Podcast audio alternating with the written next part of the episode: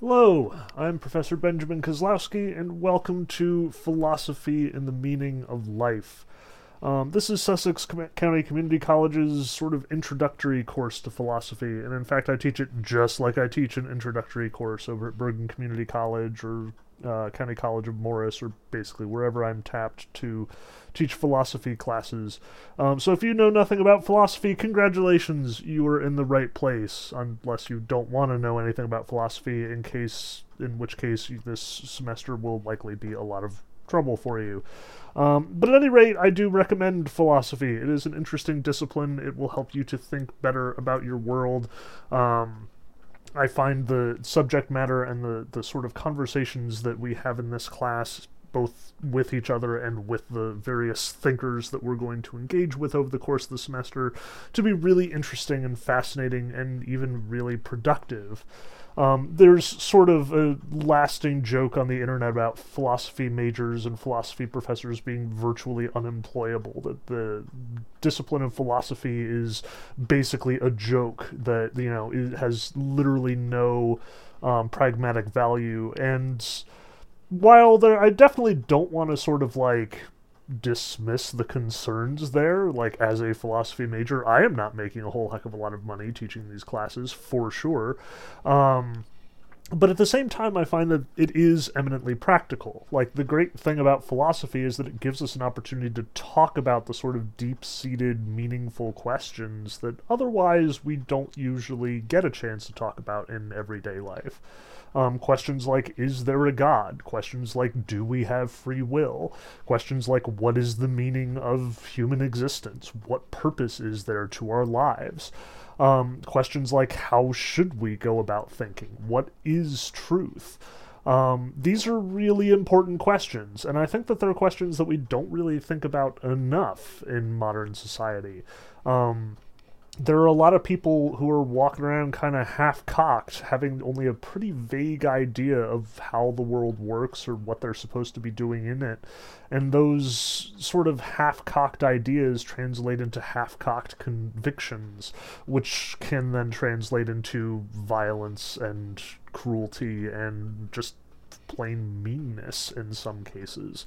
Um, looking around at the world in 2021, like, it's a freaking mess. Don't know if you noticed.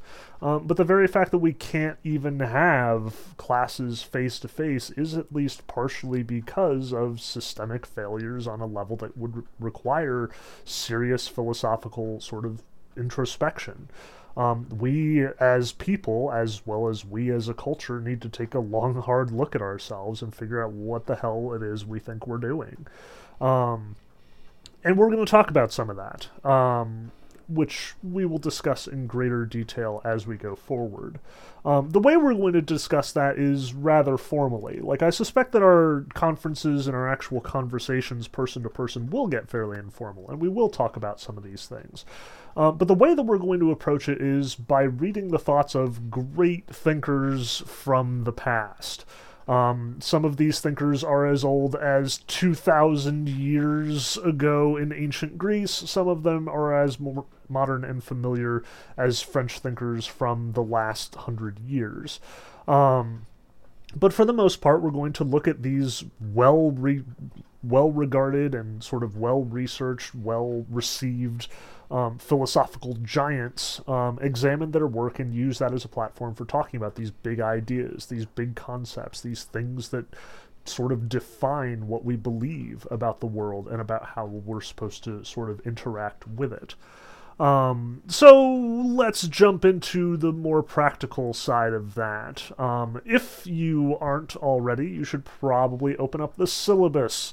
Um, if you are navigating around Canvas, you will find that the modules page is full of important and valuable information, organized chronologically according to the development of the class.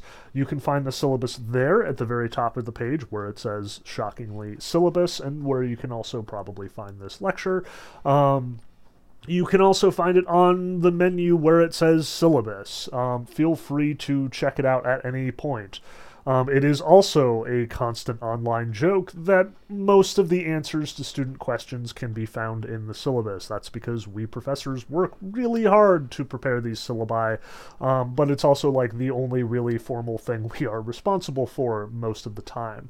So basically, everything you need to know about the classes in the syllabus because we have to show the, our department chairs exactly what's in the class by giving them the syllabus. Um, so open up the syllabus and I will walk you through it point by point. Um, I suspect a lot of this we will either go over or have gone over in the introductory sort of conversation um, in the coming week or so. Um, so if this is familiar or if the conversation in a week it sounds really familiar, don't panic. This is worth going over a couple times. Um, because again, these are sort of the rules for how to do this class. Um, when in doubt, you should know these pretty well just so we have a decent framework for understanding how this is going to work um, between you, the student, and me, the professor, and so on and so forth. Um, so first and foremost, you will see all of the relevant information at the top of the page. I'm Professor Benjamin Kozlowski. You can reach me at bkozlowski at sussex.edu. That is my email address for this class. Um, this is the spring 2021 semester. We meet either at 9.25 to 10.40 or 10.50 to 12.05, depending on which class you are. Um, we will be meeting from January 25th to May 15th, etc., etc., etc., etc. but let's jump to the stuff that's a little bit more pressing on our account. Let's talk about the textbook. Um, so we don't officially have a textbook in this class. Like, depending on who you ask, you will get different answers as far as that's concerned. Um, I recommend that you get the textbook because it will make your life a lot easier. Um, but the fact of the matter is, every single reading for this class can be found online for free, no additional expense required. Um, and you are more than welcome to use those online resources instead of the textbook if you are suffering financial hardship or just don't want another book in your library, which I can understand seeing as my shelves are already full to bursting. Um, the textbook that I do recommend that you get is The Classics of Western Philosophy, 8th edition by Steven M. Cahn, dating back to 2012. Um, you can find it on Amazon. I suspect you can get it through the school store. Um, not entirely sure about that. Uh, ever since the school store changed, I feel like it and I are not having proper communication for whatever reason. At any rate, I do recommend you get the book. It is fairly cheap. Like you can buy it on Amazon for like 50 bucks or rent it for 20. It's really, you know, it's cheap paper and there's a lot of good stuff in it. Um, what's more, the two major advantages you'll get by actually buying the textbook instead of relying on the online resources I've provided is first, I will be using the textbook, so I'll be, you know, referring to page numbers throughout the lectures and it will be way easier for you to follow along with those lectures and those references if you can, in fact, look at the same page number as I'm looking at. Um, so that's one reason to get the book. The second reason is a little bit more abstruse. Um, a lot of the texts we're going to be reading in this class are actually translated. Um, most of the really super important philosophers didn't speak English. We do have one exception. We will be reading one English speaking philosopher in the original English. Um, but everybody else is speaking either French or Latin or Greek or God knows in some cases. Um, and those translations can get rough when you are finding the free versions online. Um, so, if you are reading, you know, Ben Jowett's translation of Plato on Project Gutenberg, it will be really antiquated language and it will not match up necessarily with the words and the language that I'm using when I'm talking about it in class because I'm using GMA Grube's translation from the textbook. As a result, it will be less of a headache if you just get the book. Um, and I want to stress this, like here at the outset, um, these are going to be some pretty hard freaking readings. Um, like, unless you decide to go and become an English major studying, you know, freaking Joyce or something equally difficult like Samuel Beckett, um, or if you do in fact go into philosophy and end up reading Kant at some point, this will probably be some of the most difficult reading you will encounter over the course of your college career. Um, like, I don't say that to terrify you, although perhaps it does, um, but mostly to warn you. These are some dense texts. Um, they're going to get really nitty gritty about some really abstract stuff. Um, philosophy is not a discipline for the faint of heart reader. Um, and as a result, I strongly encourage you to take every single advantage you can find um, while reading through these texts. Um, first off, if you don't understand them, don't panic. Nobody does in many cases. Like, people can study, you know, Sartre or Plato or Aquinas for decades and still disagree about what he means in certain passages. Like, that's just a part of the way that this discipline works. Um, so, if you're reading through Aquinas' Summa Theologica for the first time and you're like, this doesn't make any freaking sense, you are not alone. Um, and we will talk about it and we will figure things out. Um, but there are a couple things I recommend as a consequence. First, again, get the book. It will make your life easier insofar as it will make the translations easier. Second, read everything multiple times. Um, one of the strategies I employed in designing this class was these are going to be very short readings, but I'm going to expect you to know them very intimately. And the single best way to figure that out is to read everything twice or even three times if you can afford it. Um, and when I say that these are short readings, like we're going to be reading maybe 10 to 15 pages at most um, in our textbook at a time. Like I think the longest reading we have is something like 16 or 17 pages. It's never going to be more than that. I'm never going to, you know, do the English teacher thing of like assigning 100 pages at a time. But, and here's the downside, you're also not going to be able to read these texts as quickly as you would be able to read like an English assignment. Um, philosophy texts in general, there are exceptions, and in fact, we will read two notable exceptions in this class. Philosophy texts do not have characters, they do not have plot, they do not have, you know, like notable events, um, interactions with, you know, clear moral signification. Instead, we're talking about ideas. You know, Descartes' going to spend the entirety of the meditations talking about whether or not he can doubt his senses, which is a fairly difficult thing to talk about. Um, there are important turns in the argument. There are important, like, shock twists in a certain way that I would like to highlight. Um, there are really important details that are sort of buried in paragraphs of seemingly unimportant text. Um, things will seem to be repeated over and over again when actually he is making a new point every time. Um, this is the weird complexity of philosophy. It's like all the disadvantages of reading an essay, along with all the disadvantages of reading like dense, detailed prose in a novel. Um, so, as a consequence, again, shorter passages, but you'll probably want to read them multiple times so you properly understand them, properly remember all of the key details. Um, the third thing I recommend that you do is find other stuff. Um, like if you were reading, you know, Plato's Euthyphro for the third time and you were still not making heads or tails out of any of it, do not be afraid to just go online and look it up. Um, I know there are tons of professors out there who are like, do not use Wikipedia, do not use SparkNotes, do not, etc., etc., etc. I am not that professor. Um, I know these texts are difficult. I know you're not going to understand them at first blush. Um, if you do, good for you. If not, that's not a fault with you. Like, go find other people who have talked about this stuff. Go find other resources. Um, I will recommend some if you want to hear about it. Just, you know, drop me an email or something. Um, I found some pretty good stuff over the years but the internet is full of awesome resources for understanding philosophy, and it is changing way too fast for me to be able to keep up with it. Um, so go find stuff. You know, go look at crash courses uh, whole series on philosophy. Um, go find, you know, Harvard philosophy professors who, for some reason, have like open source videos and lectures online.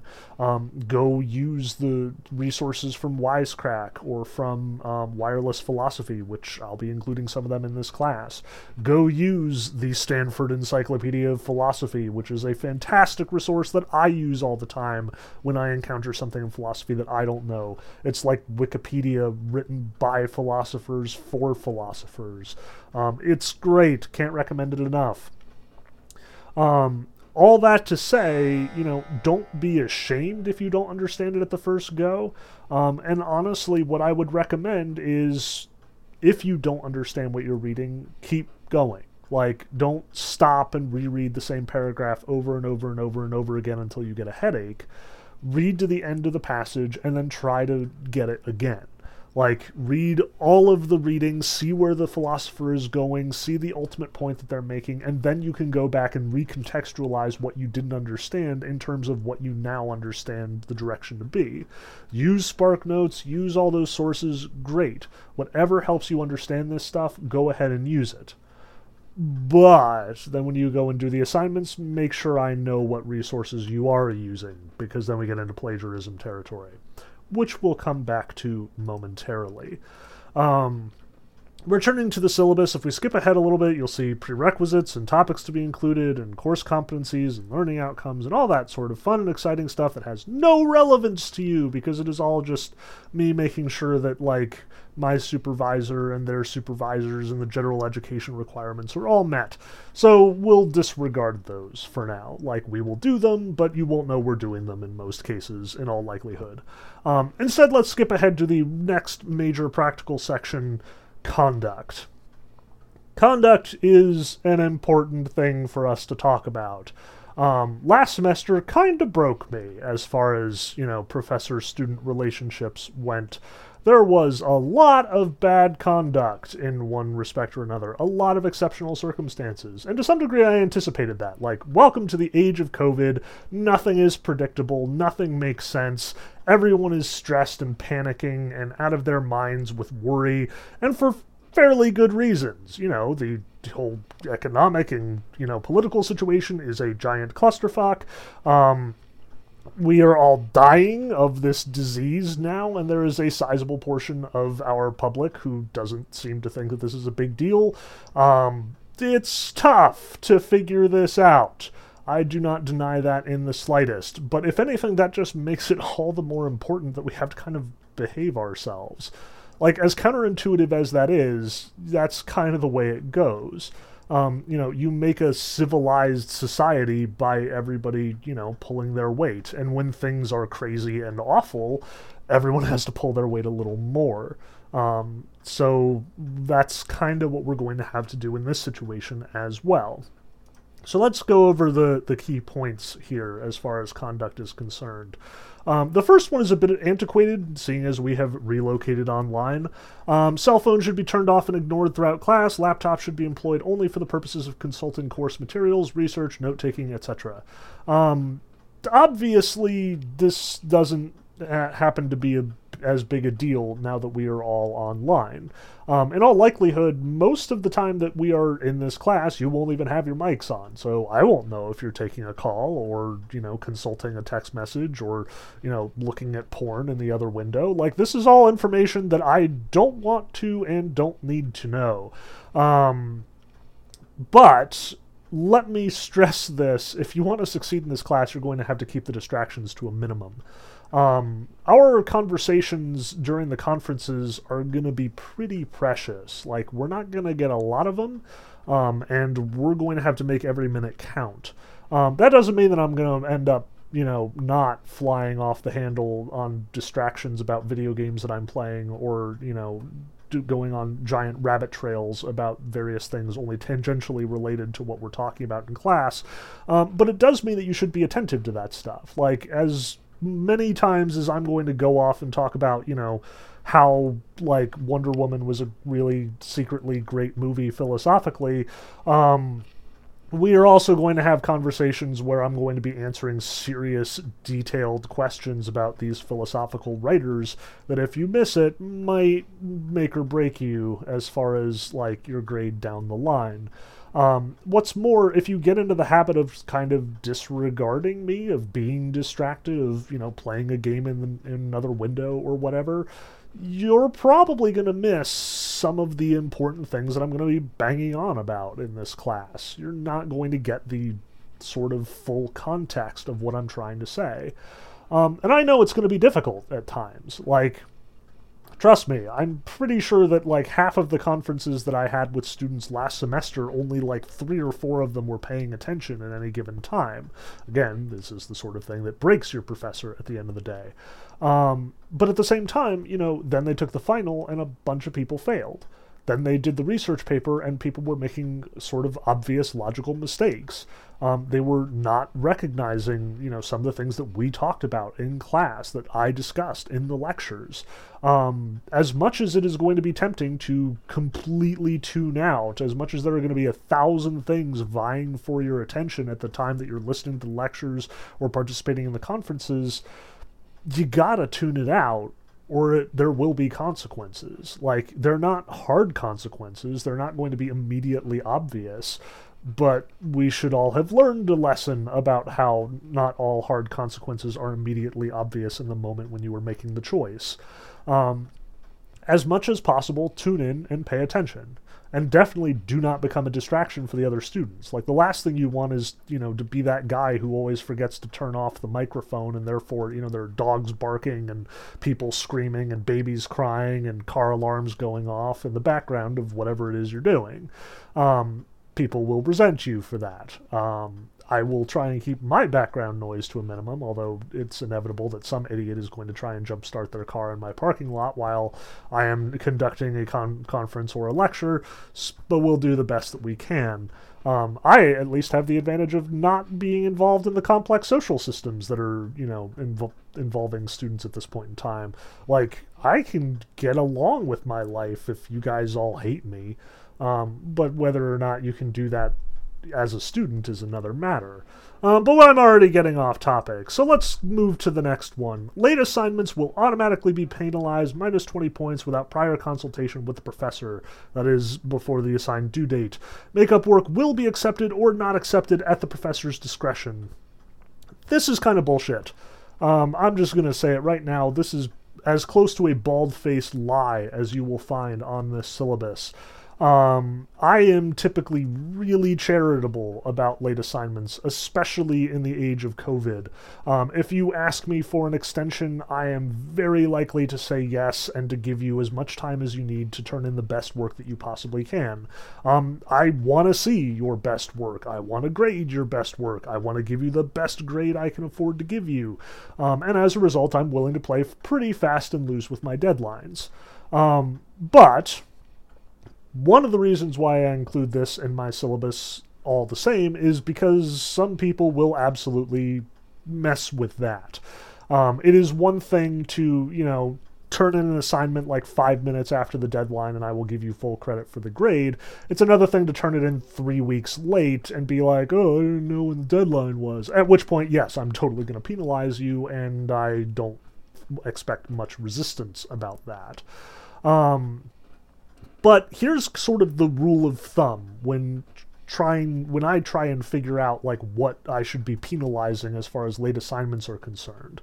Um, if you turn in, you know, if you realize that you are going to turn in the most important assignment in this class late, and you email me like an hour before it's due and say, Professor, I have been working on this assignment. I am so close to finishing, um, but it's probably not going to be in by the deadline. Can you give me an extra couple hours, a couple, an extra day, even more time if necessary?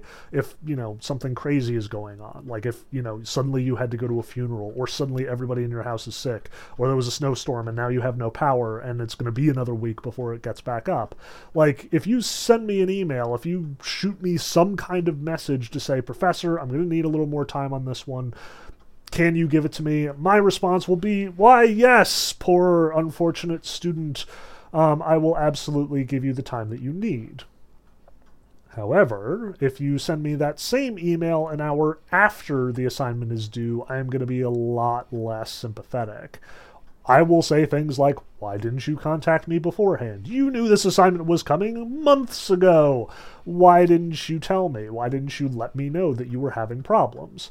Um, and again, I'll be sympathetic if it's something that you can, couldn't anticipate. Like if you got into a car accident and you were in the hospital the day that the assignment was due, I'm not going to take points off. Um, but if, you know, it was something you anticipated, it was something you saw coming, and you just didn't bother to tell me, that's a problem, and I'm going to take some points off.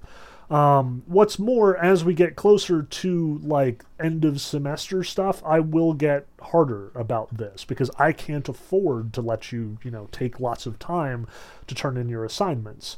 Um, when it comes to the final exams, the due dates are the due dates, and if I receive it afterwards, I'm not going to accept it at all. Um, but we'll get to that when we get to that. The basic rule of thumb about attendance, about assignments, any situation that you find yourself in that is outside the norm that could potentially be problematic um, as far as your ability to, to do work on time uh, in the right way in this class, if you talk to me about it beforehand, I will listen and I will help. Um, keep an open channel of communication with me. This is one of the constant themes of trying to succeed in an online class. Like, talk to me. Um, I do not bite, I promise. Um, or at least I haven't yet. I certainly haven't figured out how to do it online. Um, I may be extremely socially awkward, even paralyzingly so in some cases, but that's just because I'm a hardcore inter- introvert and social situations are really weird to me. Um, but that's not something that should dissuade you from contacting me. Um, like, I take that seriously. I factor that into things like your class participation grade. Um, I want to know what's going on. Like the nightmare scenario for me as your professor is that I have a student who is dead silent and I have no idea what's happening. And they're just like coming to the conferences but not saying anything, turning in the assignments, maybe on time, maybe not, but they I have like no frame of reference for why this is happening. If you were just an enigma to me, if you were just a giant question mark sitting next to your name in my class, I have no idea what to do about that, how to grade in this situation. Um, in some cases, I won't receive any assignments whatsoever, and I'm just left scratching my head. Like, did somebody forget that they had the class, or are they suffering from technical problems? I have no idea. Um, I don't know whether I can help or not. Um, and if I send an email and I get no response, what does that mean? Like, I am just sitting there trying to guess at what's going on. Um, the best way to solve that is, you know, just send me an email. Like, do it anyway. Send me an email by way of introduction. Tell me who you are. Say, you know, here are some of the things that I like to read or like to write or like to watch on TV or this is what I've been Netflixing lately. You know, make that connection. Um, I might not respond in a timely fashion, but at the very least, I am noticing that you're trying to keep contact with me. I'm noticing that you are engaged with me and with the class. Um, I know that you care, in short. Um, so if you have problems completing assignments on time, send me an email. Say, hey, I'm not going to be able to do this, and I will give you the extension you need. Um, if you are not going to make it to a conference for whatever reason, send me an email. Say, hey, I'm not going to make it. This is why. Um, I wish I could be there. Or heck, I wish, I'm glad that I can't show up. Your lectures stress me out. Um, that's fine. As long as I know, then I can maybe do something about it. Um, so again, the sort of rule here is I am willing to make as many exceptions as you need, so long as you are upfront with me and as you are and as long as you are you know open and making that effort to communicate. Um, the one exception to this is plagiarism. Um, when I say that I was broken a little bit last semester, it was largely because I had a lot of plagiarism to contend with. Um, this is apparently not a unique phenomenon. Like, I heard that apparently West Point's graduating class, like a full third of their, their you know, freshman equivalents, like, got failed out of their first semester because of plagiarism apparently moving online has given students just like this idea that they have a free pass to cheat on any assignment they can. Um, I don't know what that looks like on your end. Like I've never had that problem, but you know I also went to college like ten years ago in you know the 2000s when everything was sunshine and daffodils, um, sort of. Um, at any rate, let me stress here at the outset don't plagiarize. I do not tolerate plagiarism. Like, nobody does. I have never heard of a professor or a department or an academic institution of any kind who has anything less than a zero tolerance policy on plagiarism. Um, in my class, if you plagiarize an assignment, any assignment from the you know really wimpy re- response papers to the extremely important research paper to the final exam, you will just get a zero. Like, no question, no negotiation, no, but professor, I didn't, nope, don't care, don't want to hear it, zero. Um, so don't plagiarize. Um, we will come back to this. Um, the next issue I want to talk about is another one of those that is fairly likely to break your professor and that was very stressful, especially last semester, for reasons that should be very obvious. Um, students should conduct themselves professionally and should preserve the classroom setting as a place for free intellectual discourse. I imagine that most of the syllabi you're looking at at this point have some kind of clause like this hanging around in there somewhere, unless they're like super duper, you know, dry, like a math class or possibly one of the hard sciences. Um, philosophy definitely isn't open to ignoring this issue. We're going to talk about a lot of hard things in here. We're going to be talking about God and whether or not you believe in Him. We're going to talk about free will and whether or not we have it. We are going to talk about things like personhood. What is a person? What constitutes a person? Um, and these have some pretty serious, both political and ethical repercussions. Like, heck, ethics is one of our disciplines. It's something we're going to be talking about in here.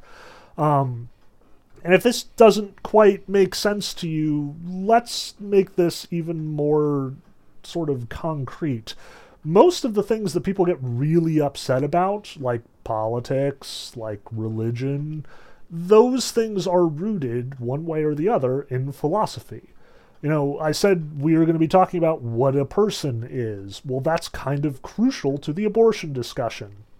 If a fetus is a person, then killing a fetus could be construed as murder. If a fetus is not a person, then killing it might not be construed as murder the pro life and pro choice debate largely circulates around this question is a fetus a person? And what is, therefore, a person?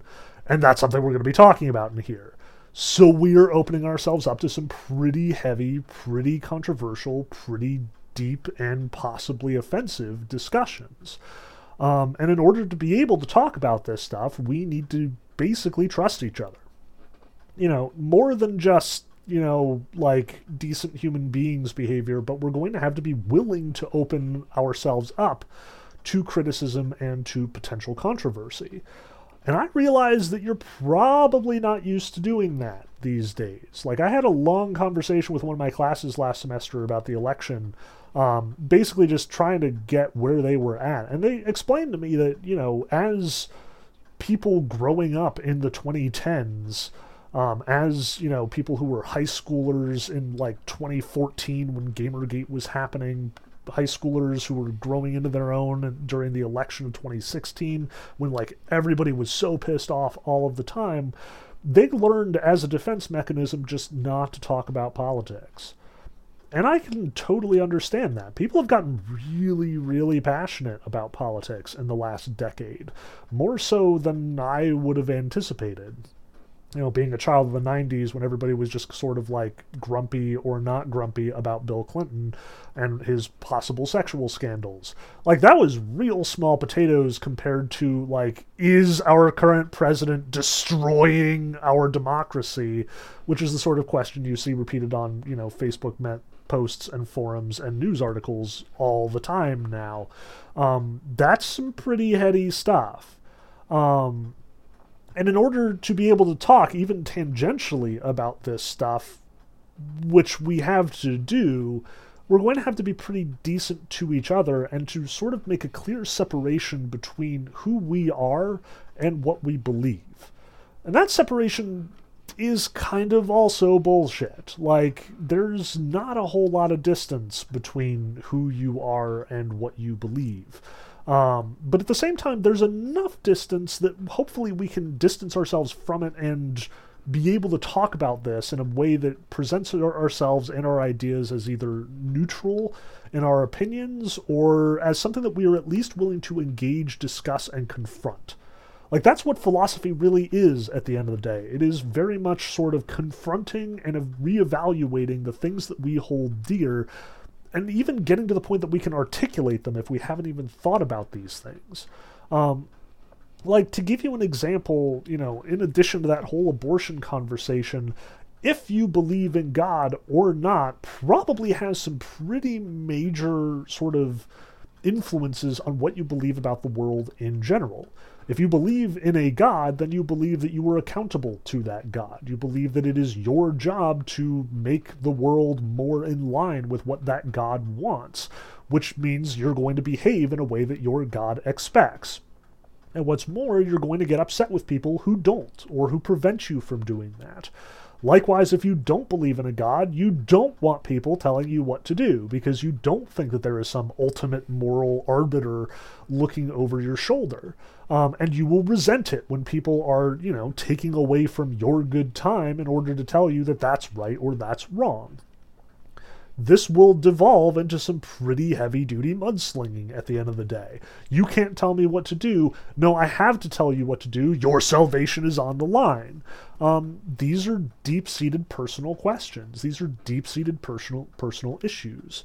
Um, and the way that we need to talk about them in here is as this more impersonal idea and subject matter. Um, and I realize that on the internet, there's like really ill defined boundaries as far as that's concerned. Like when you have the advantage of anonymity in a 4chan forum or something, you can say whatever the hell it is you want and not be held accountable for it. Um, but in this classroom, I know your name. And when you say something, I will know that you said it, and I will, you know, take it seriously as reflecting on you. And so will the other students you know, we will come to know who are the atheists in the class, who are, you know, the Christians in the class. That usually comes out. It's pretty difficult to keep private. Um, so, as a consequence, we can't get mad at people for what it is they believe. Like the great American project, on some level, is pluralism. Um, freedom of speech, freedom of church and state, like we do not need to believe XYZ. Instead, we are free to believe whatever we darn well please and recognize there is a fundamental human decency to people no matter what it is that they believe. Um, I can still do business with you. I can still teach you as your professor. I can still, you know, shake hands with you on a non COVID day in a grocery store.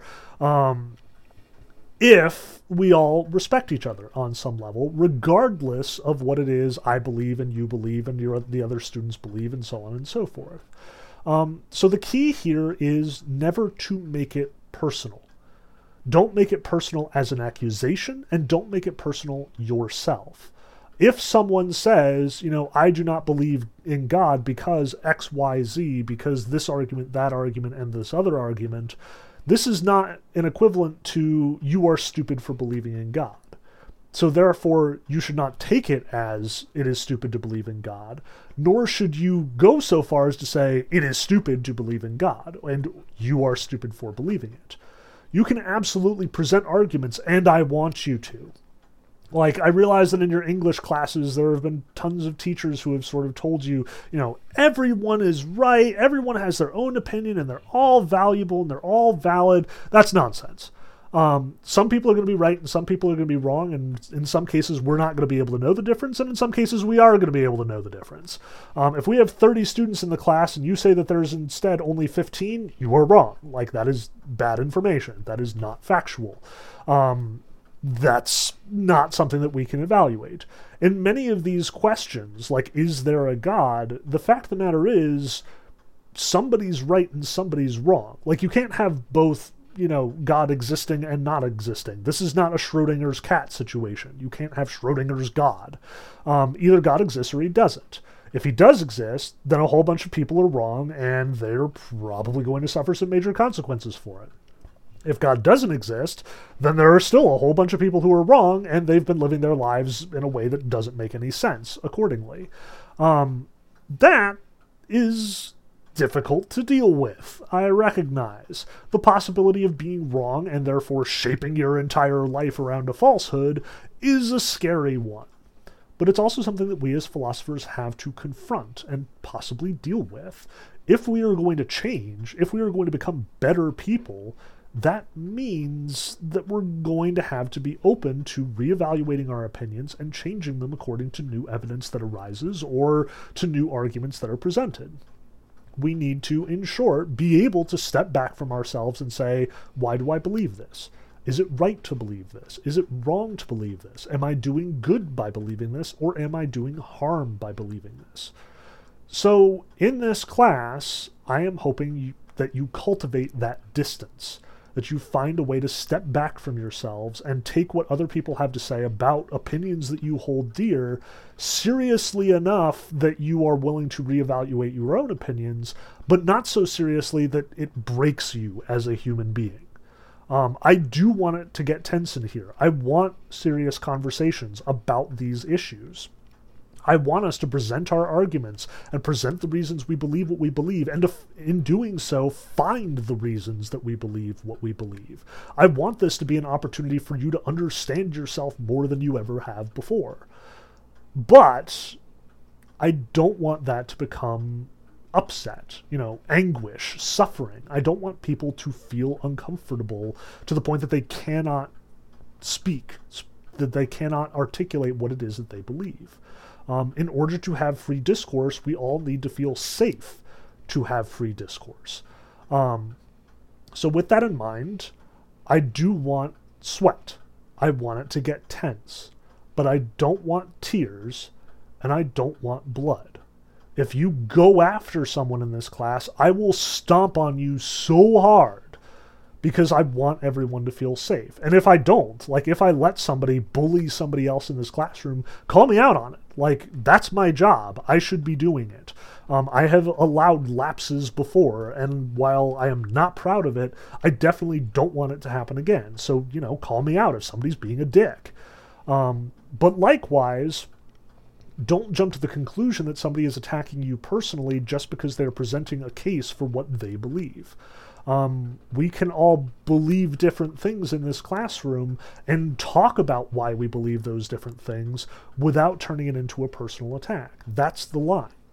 Um, so don't take it personally if you can afford not to. And if you can't, if it's gone to the point that it has become personal, either step away because you're not able to deal with it, or tell me because they're not doing it properly.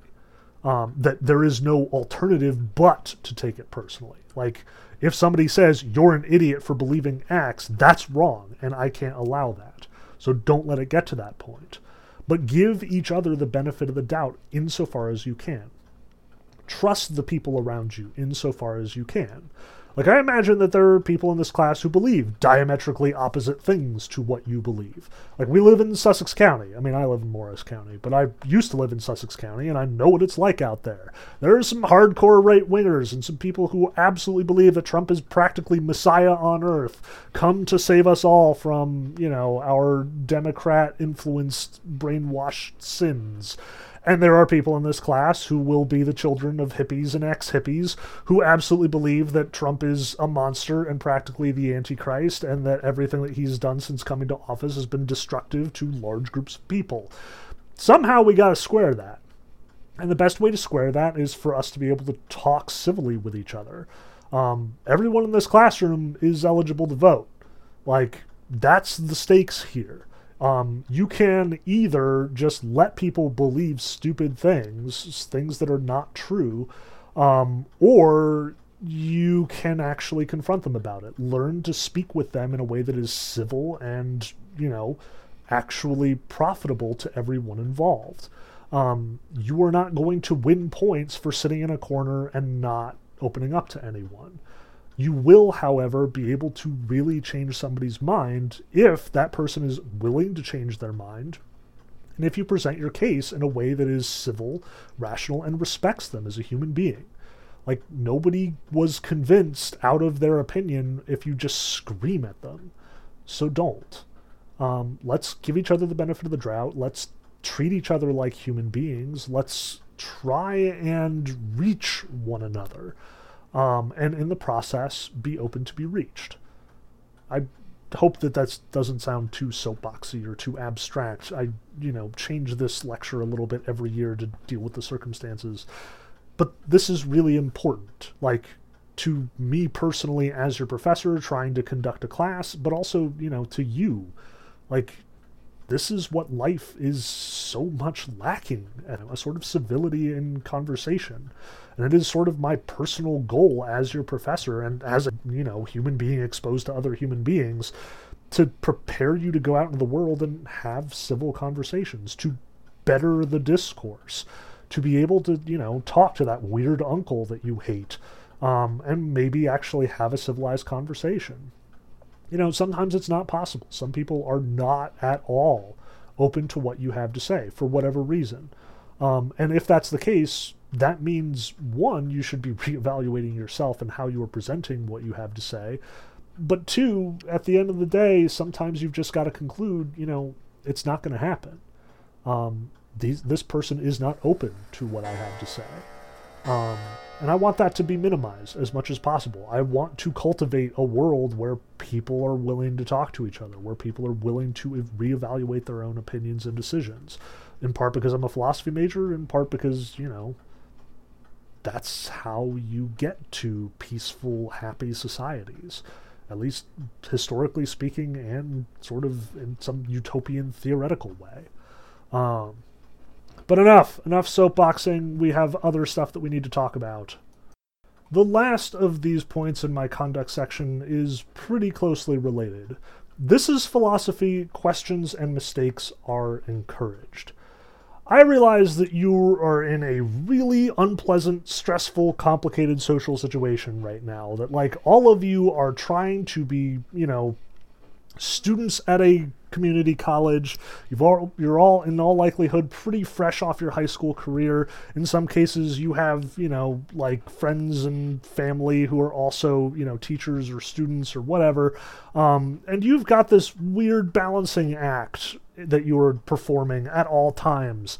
You know, on the one hand, you need to get through your classes so you can get your degrees, you can get your job, so on and so forth. But the other hand, you know, you're looking around and you're interested in one another as friends, as more than friends, as who knows. Um, and part of maintaining that whole social survival thing that you're doing is maintaining a certain character. Um, this is who I am, you are telling to everyone. And increasingly, especially in like high school and college, a lot of that has to do with confidence.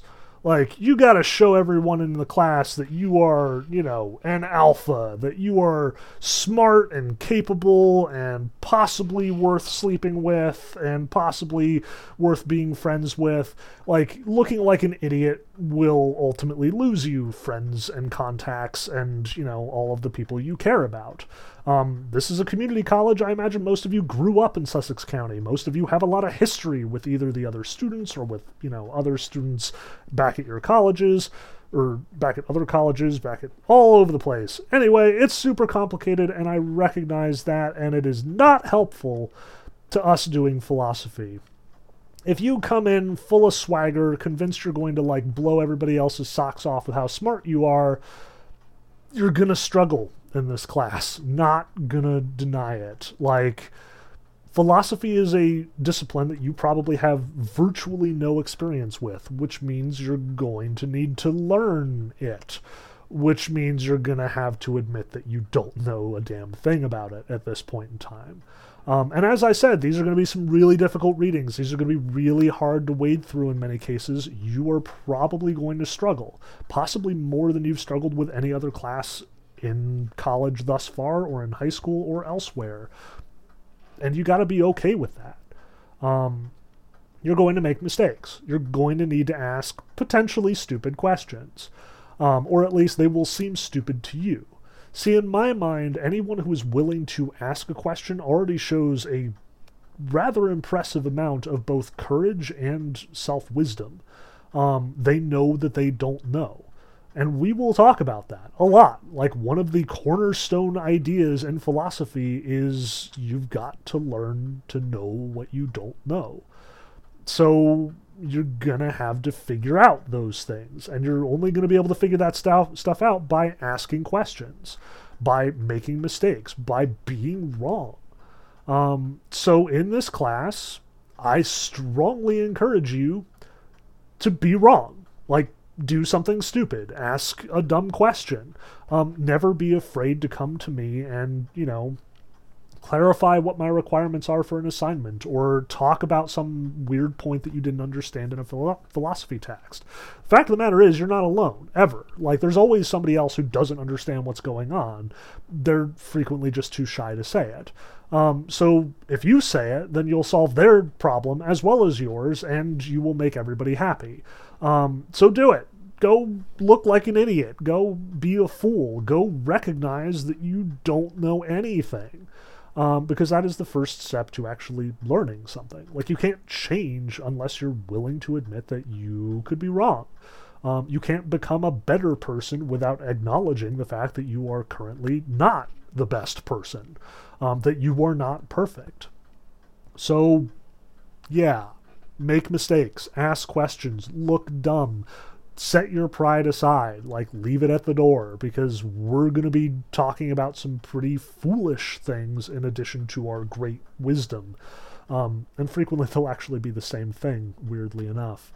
Um, so, yeah, like, for just make an agreement with your friends, with your loved ones, with whoever it is that you have a relationship with in this class make a sort of tacit acknowledgement that you're both gonna look like idiots sometimes, and that's okay.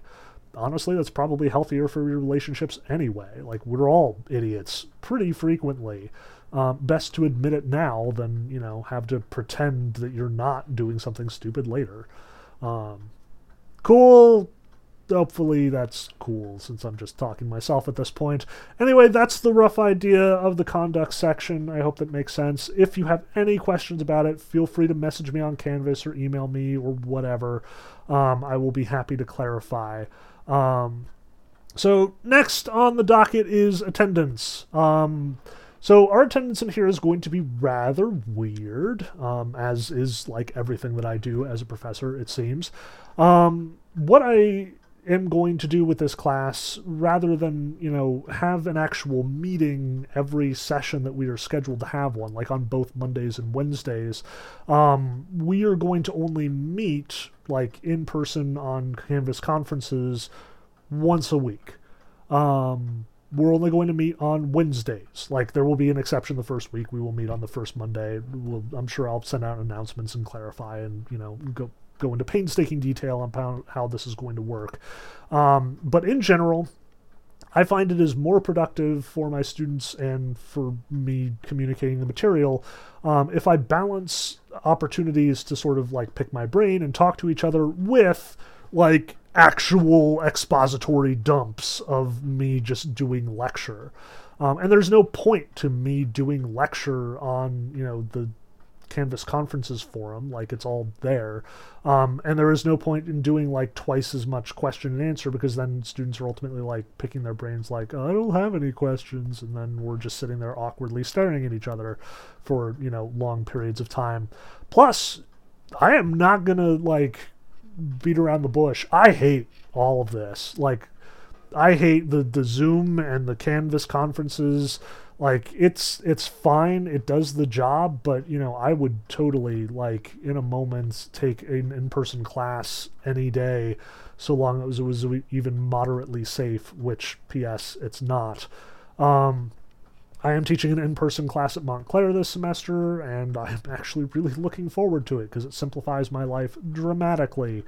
Um, but literally sitting at my desk staring into my camera like i've gotten fairly used to it but it still sucks um, and it doesn't work. Like, nobody is paying attention as deeply as they would if they were actually physically in class.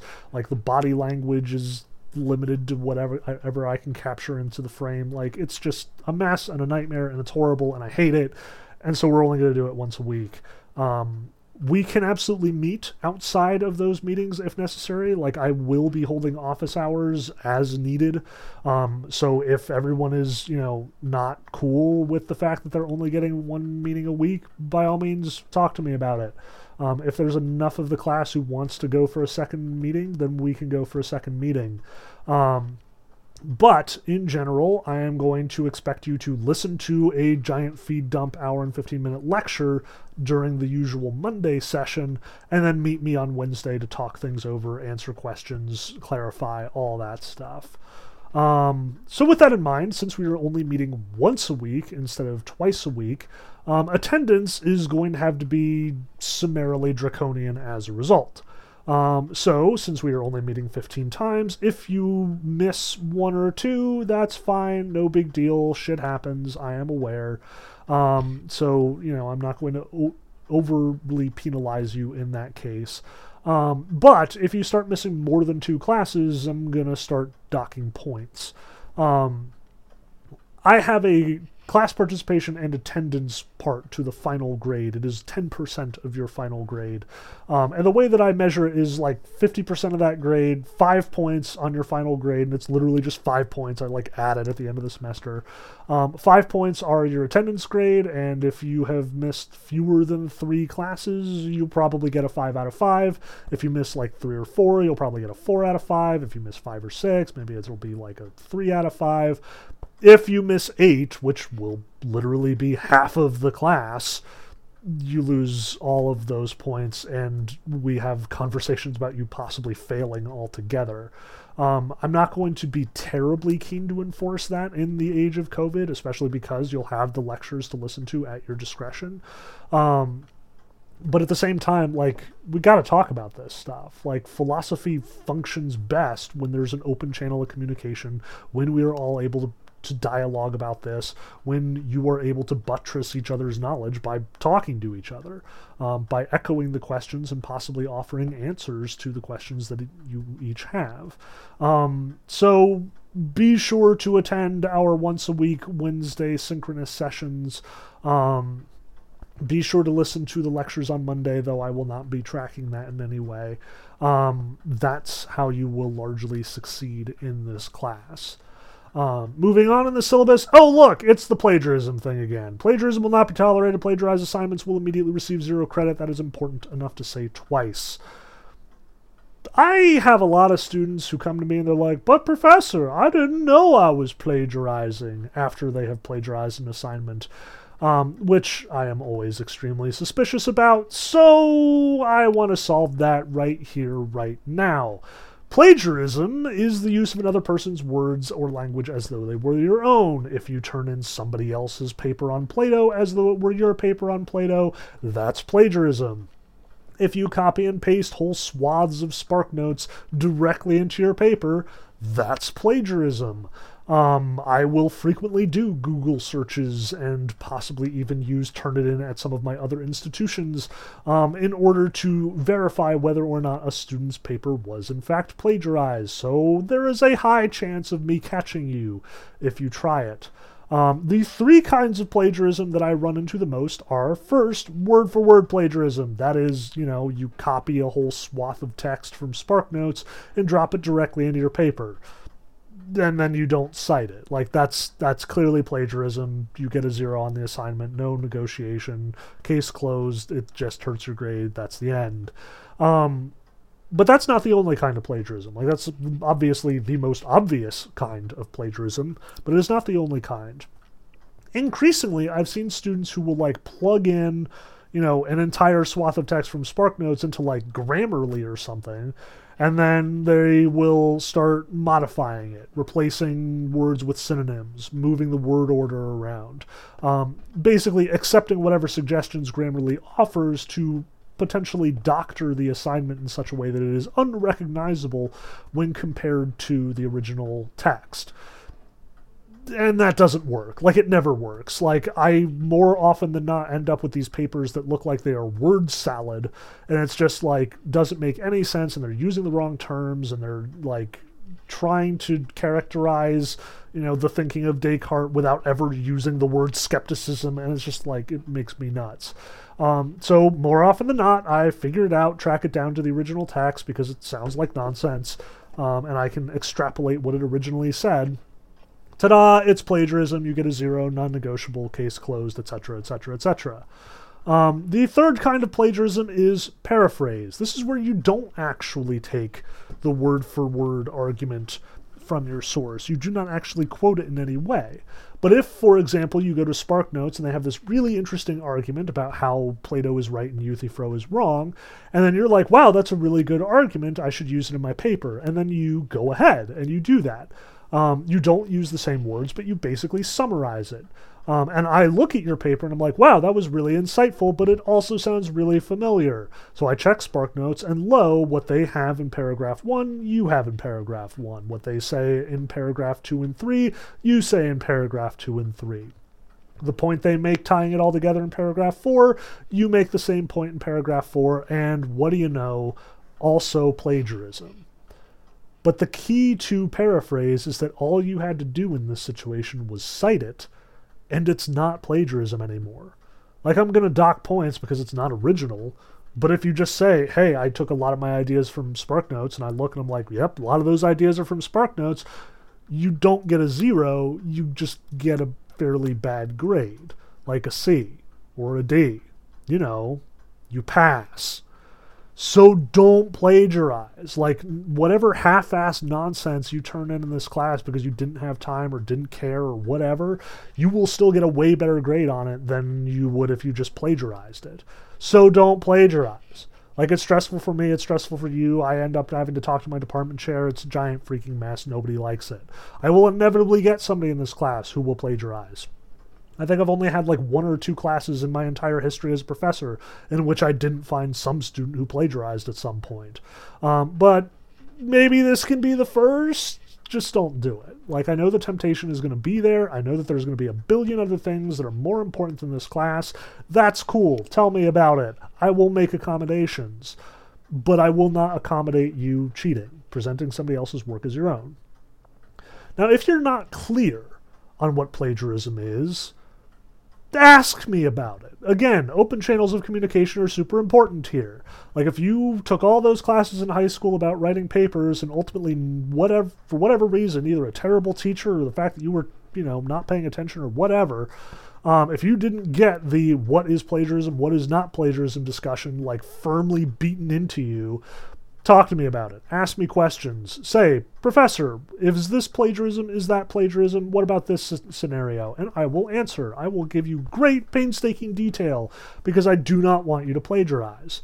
Um, as a general rule of thumb, if you have any doubt about whether you should cite your sources, cite your sources. Like if you used even like if you even referenced SparkNotes and trying to understand the material long before you ever sat down to read to write the res, re, response paper, just maybe drop a comment. Say, Professor, I was consulting SparkNotes, or I was consulting Crash Course, or I was consulting whatever when I was writing this paper. And I'll be like, oh, okay. And I won't take it amiss if I see a couple of ideas floating around.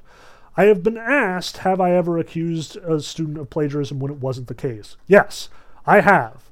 Um, I double checked and I was like, oops, I made a mistake and I fixed it.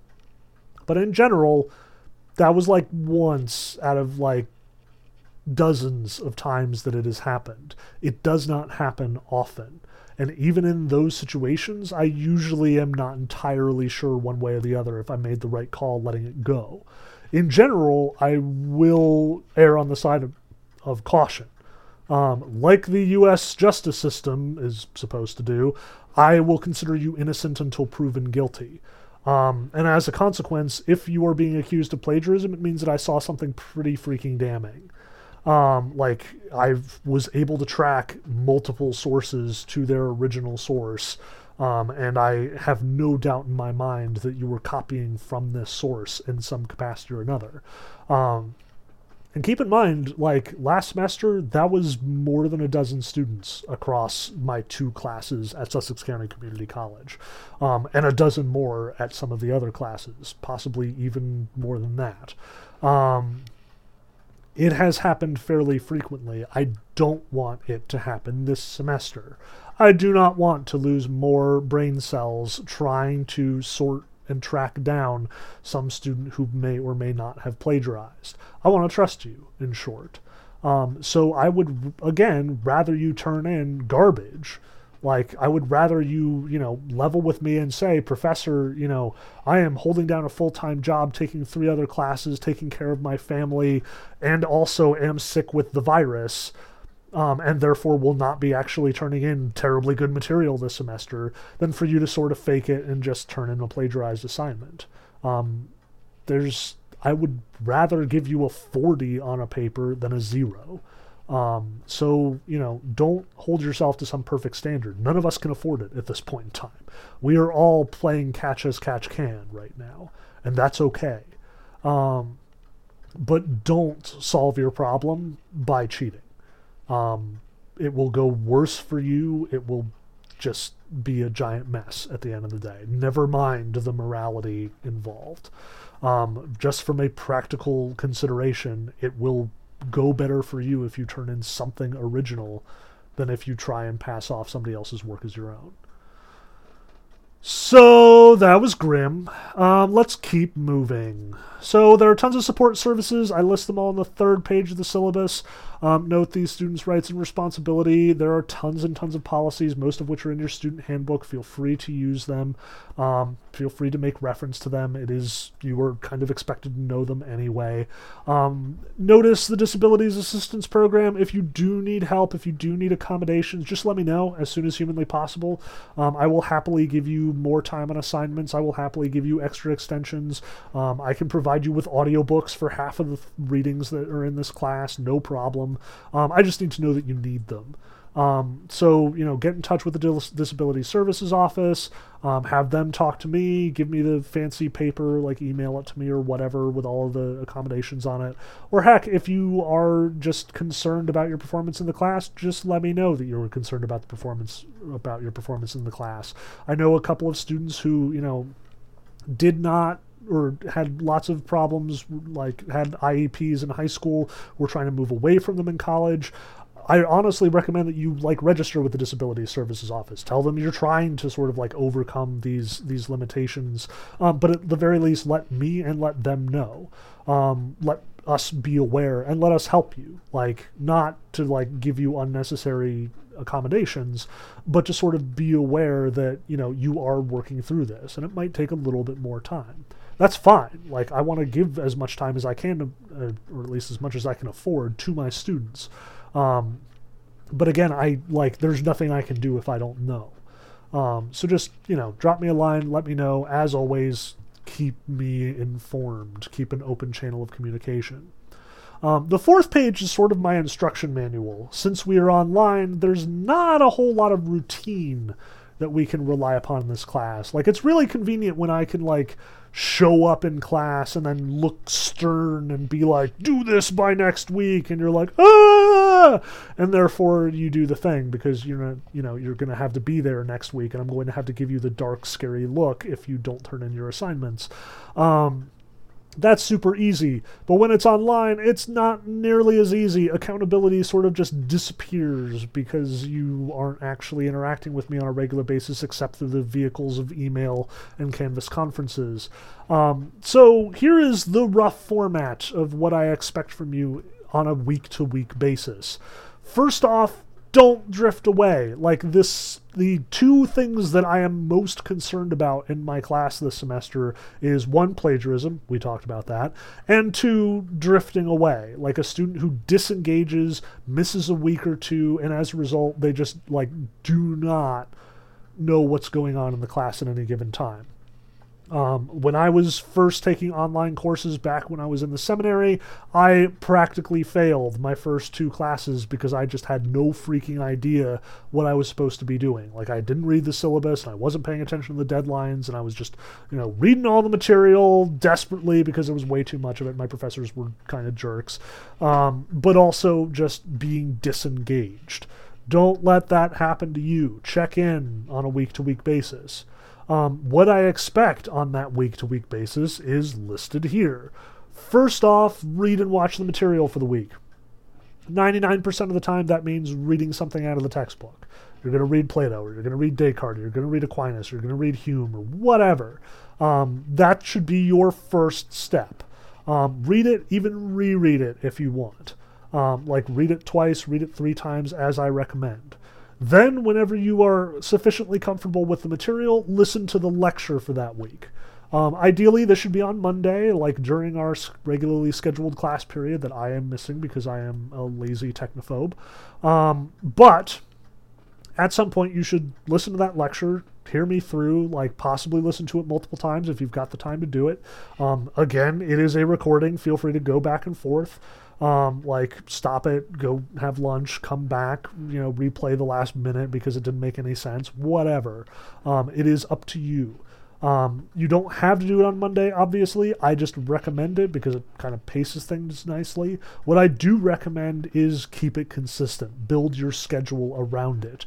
Plan every week. I am going to start reading on Thursday. I'm going to read it again on Saturday. I'm going to listen to lecture on Monday. I'm going to read it again on Tuesday. And I'm going to do the assignment on Wednesday, which PS is the next step attend the Canvas conference on Wednesday at 10:40 a.m. or 9:25 a.m. depending on which class you are each week. And before you attend that conference, be sure to complete any and all assignments for that week. Usually that's either a quiz or a response paper. So you've read the material, you've listened to the lecture, you've read the material again, now do the quiz. Now write the response paper. And then on Wednesday, show up for the conference. That should be the rhythm that you fall into and get that rhythm going. It is the most powerful tool you have for beating this class. Build it into a habit. Because otherwise, you're just going to end up rushing through it at the last minute and probably like cramming it unsuccessfully into your poor, um, abused brain.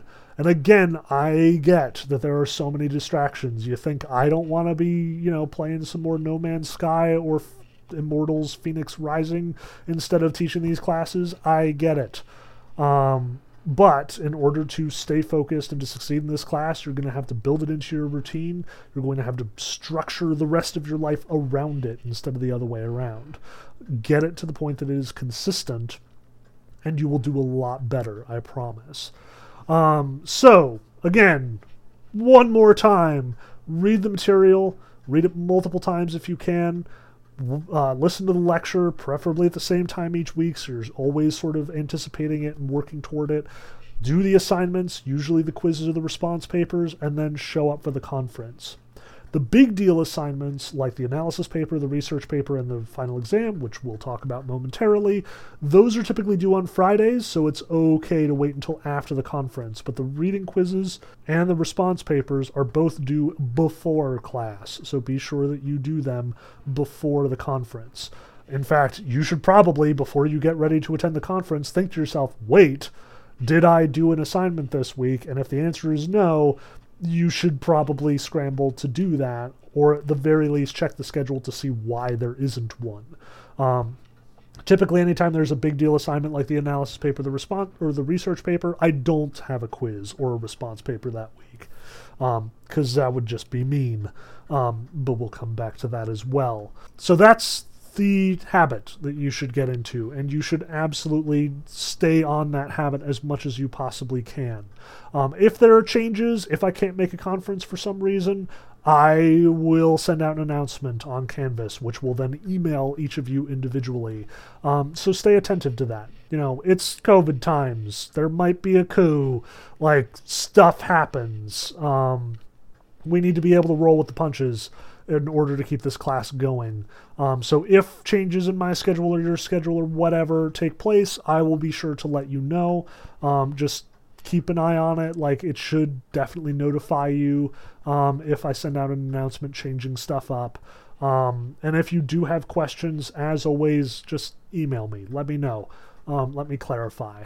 You are always free to check the syllabus. You are always free to check the modules page. That's where all the assignments are listed in order reading assignment, writing assignments, everything.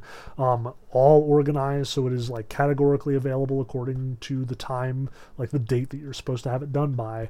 It should be pretty easy to navigate, but if you have trouble, just let me know. I want to fix these problems before they become bigger problems.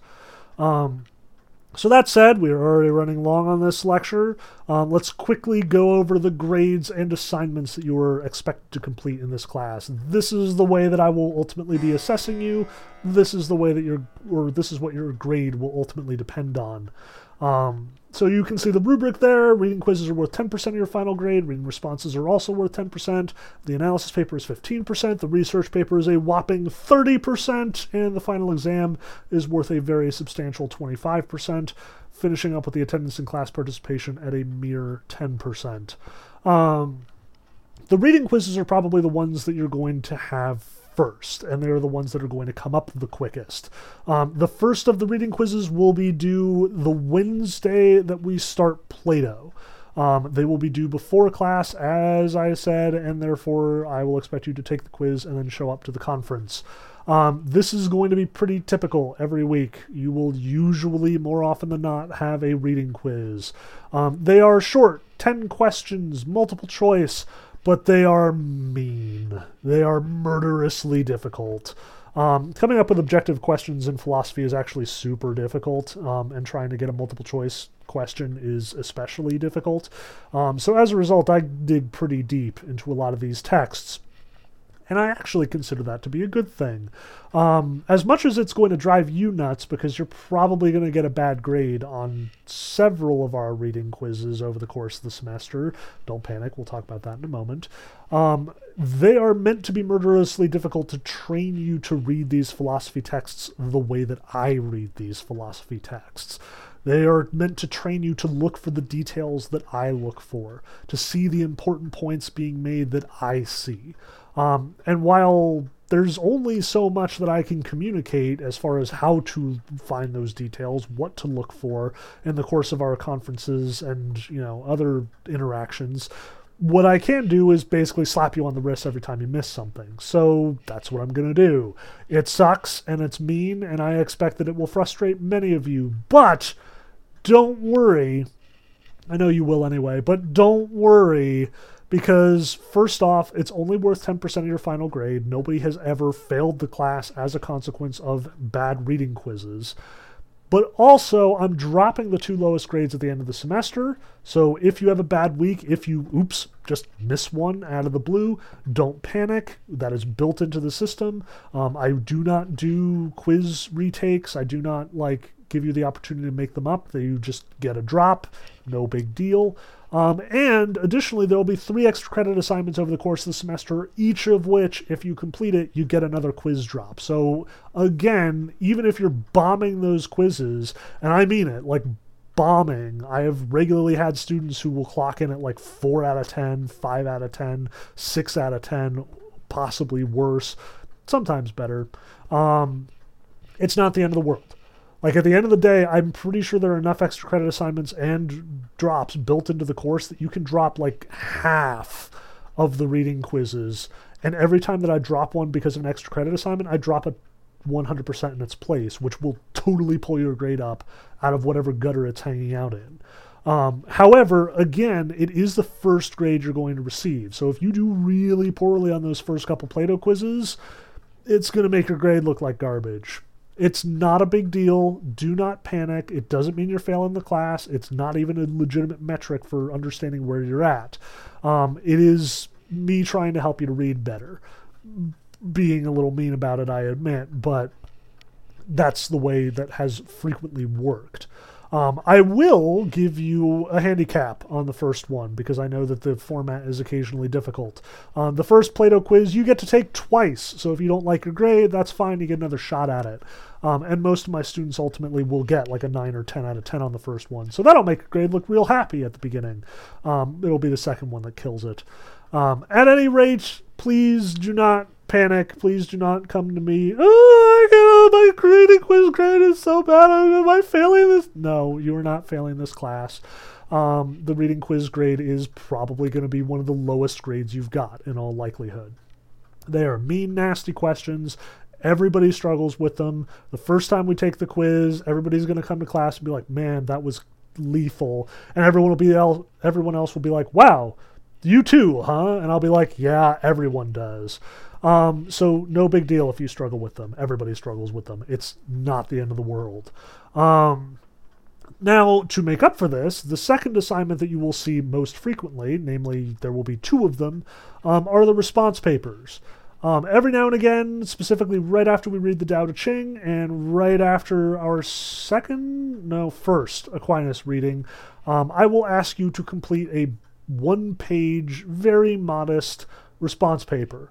Um, there is virtually no prompt. I'm just like, respond to this. And then it's up to you to figure out what to write. Um, that's kind of intentional. It's meant to be super open ended. You can write about basically whatever you want in there.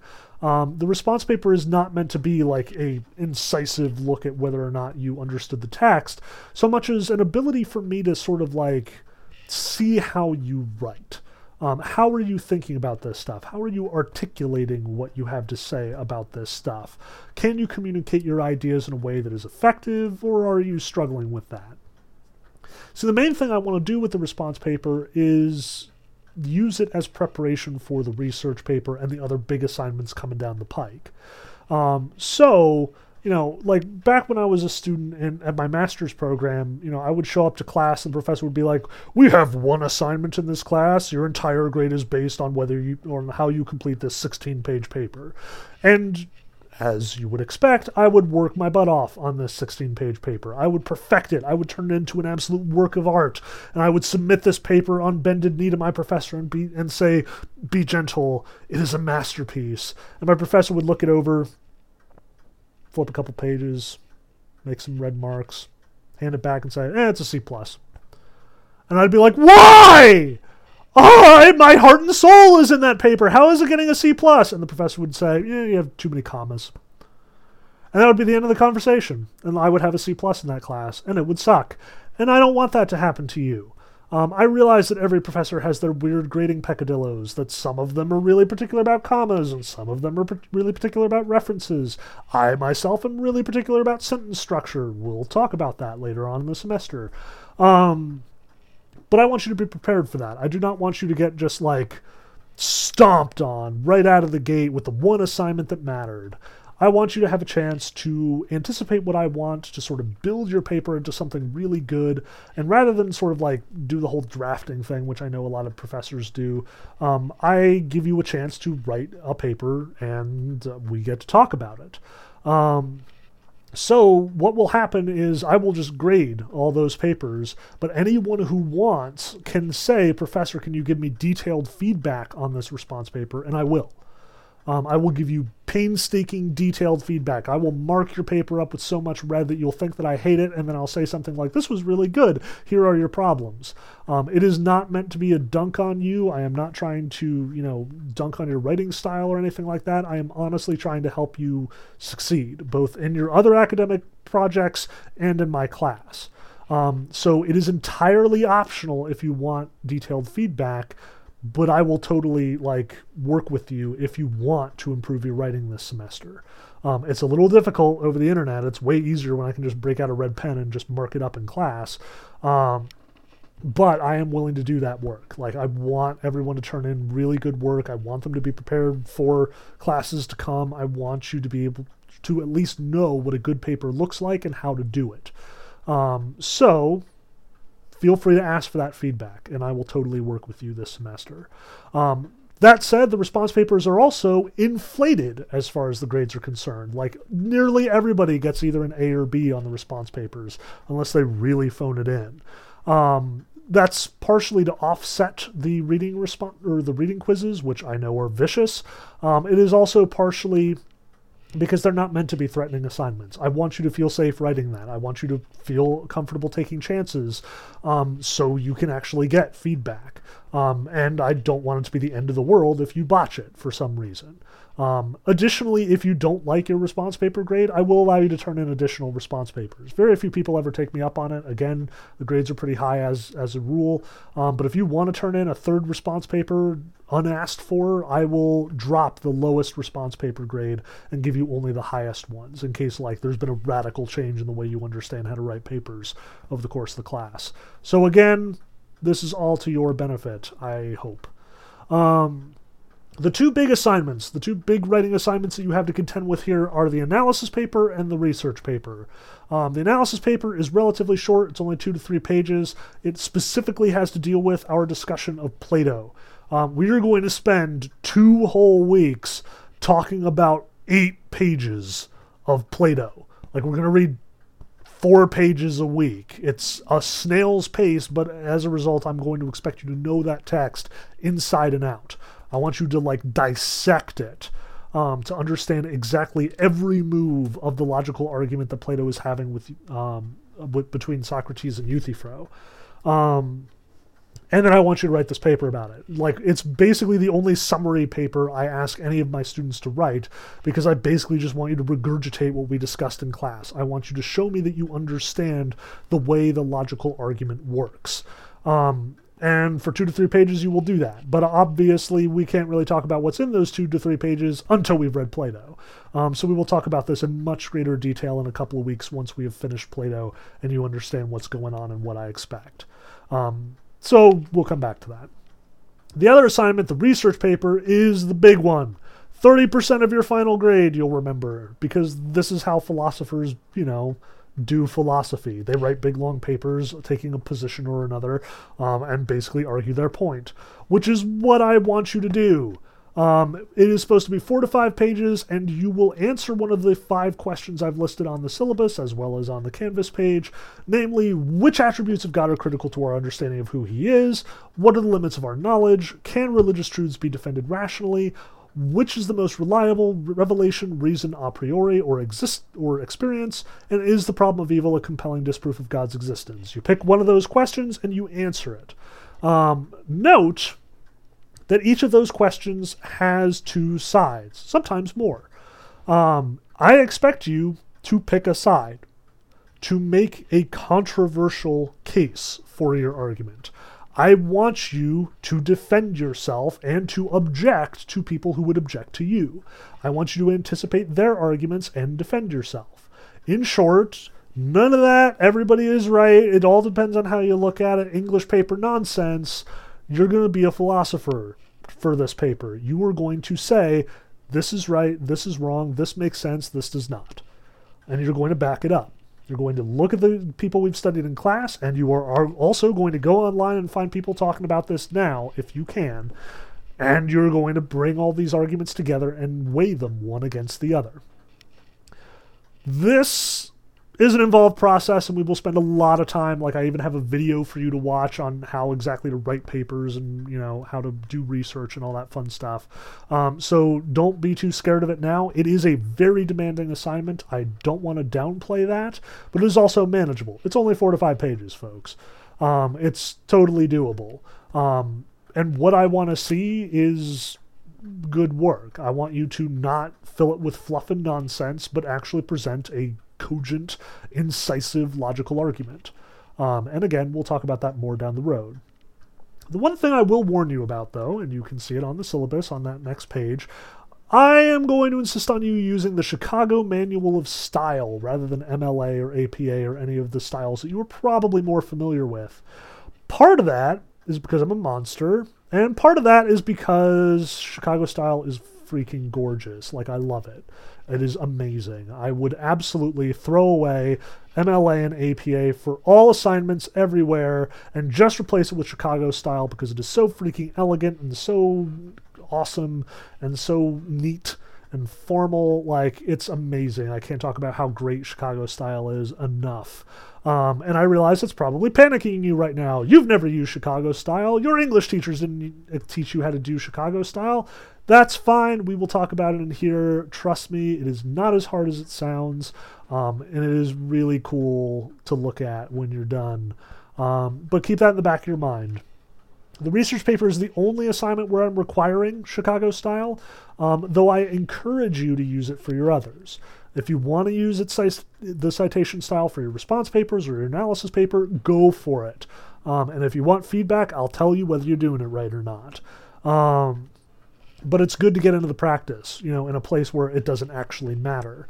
Um, so again, we will talk about this more. At the very least, keep in the back of your mind that I am going to expect you to use Chicago style at some point.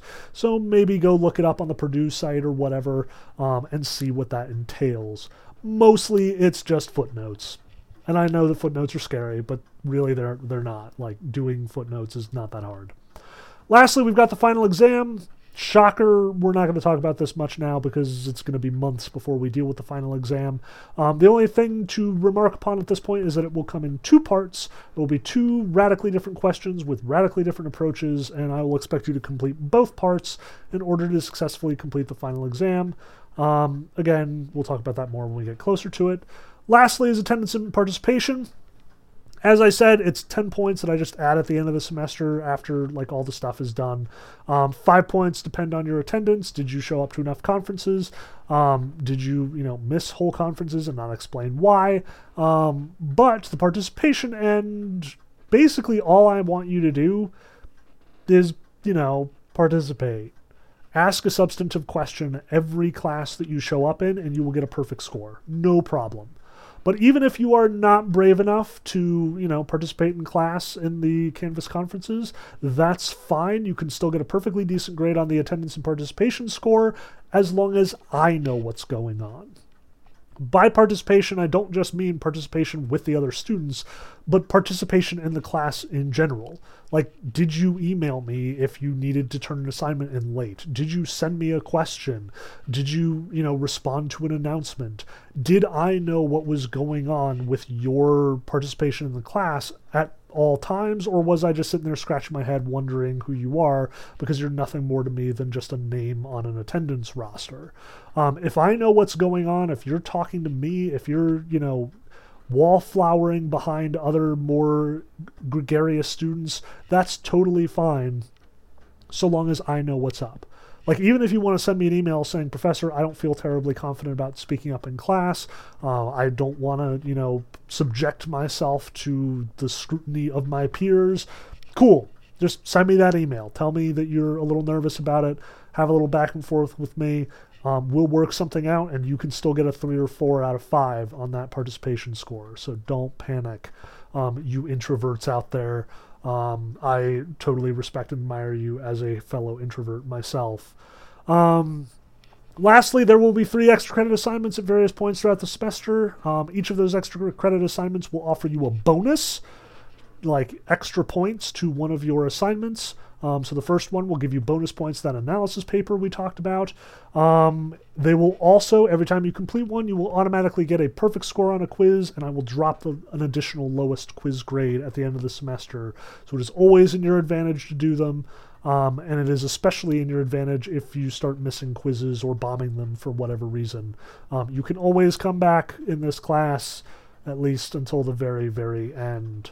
The last page of the syllabus is the schedule, and I honestly recommend that you like cut it out, stick it on your wall, whatever helps you remember everything that's going on. Um, but you'll notice that it is also just duplicated on the modules page in Canvas. Like beat for beat, point for point, reading for reading, and writing for writing assignment for assignment, and date for date. It is all there on the modules page, so all you have to do is navigate to the modules page, and it is a matter of just seconds to figure out what you're supposed to be doing in any given week. Um, it is all uh, like I've tried to make it as foolproof as possible um, because I realize that you guys are already stressed out enough with everything that you have to do.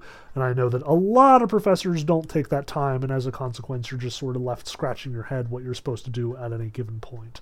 Um, if you don't know how to use Canvas, get in touch with me as soon as humanly possible. Although, how you're listening to this, if you don't know how to access Canvas, is kind of another question in and of itself. At any rate, if you do have problems, if you do have questions, talk to me about it. Um, I want to sort all this stuff out as quickly as possible so we can get on with the real work of doing philosophy. Um, in the meantime, for next week, our first reading assignment, quote, um, is to go on and watch a few YouTube videos.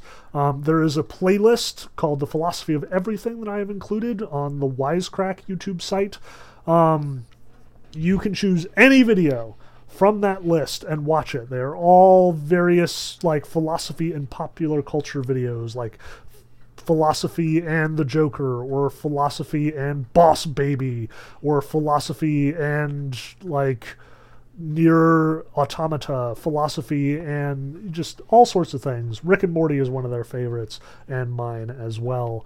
Um, so pick any of the videos that appeals to you. Pick several if you want. Like they're all pretty short. Um, and then just watch it. Like see what it has to say.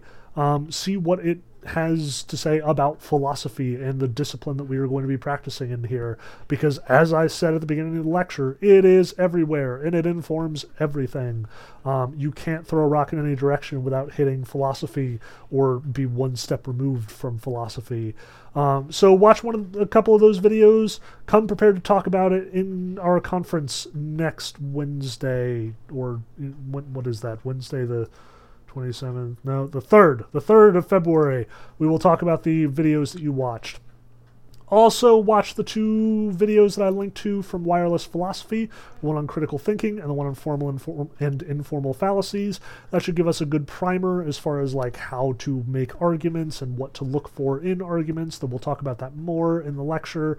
Um, and then read through the list of informal fallacies on the Texas State page. Um, these are common mistakes that people make in argumentation, and not even mistakes. People frequently intentionally use them to try and win arguments without actually presenting a logical case. Um, so be alert for those because you'll find them a lot in day to day life, especially in our particularly charged political climate. Um, so do all that, watch the videos, read the informal fallacies list, come prepared to talk about the videos on the in February, and I hope you enjoy all of this and are ready to do some real philosophy in here. Till then, good luck, happy reading, I look forward to seeing you soon.